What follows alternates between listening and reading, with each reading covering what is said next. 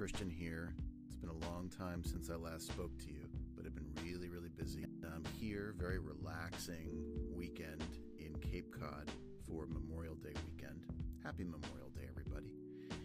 And uh, I just wanted to share with you this book that I've been reading. Um, I went to a store in the city a couple weeks ago, like sort of a health store with various um, ointments and oils and anti-anxiety medication, all that kind of stuff. Very holistic place, and uh, came across this book called "The Power of Off: The Mindful Way to Stay Sane in a Virtual World" by a woman named Nancy Colier.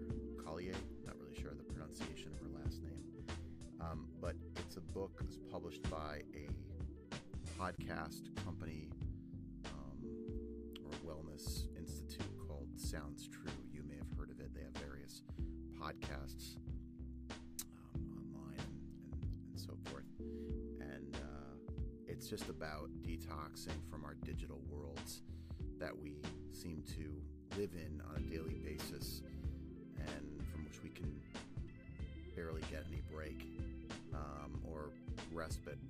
So um, it's nice to be reminded that we do have the power switch our devices off and detox from everything every once in a while.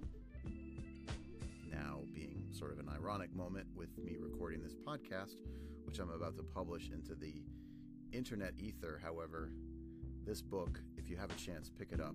Get it from Amazon or your local bookstore, Barnes and Noble, wherever that may be, and uh, check it out. It's a very interesting book on just scheduling moments within our day to detox from our digital mania that we find ourselves in quite so often. So, um, anyway, uh, pick it up again The Power of Off by Nancy Colier, and it's uh, The Mindful Way to Stay Sane in a Virtual World, published by uh, Sounds True.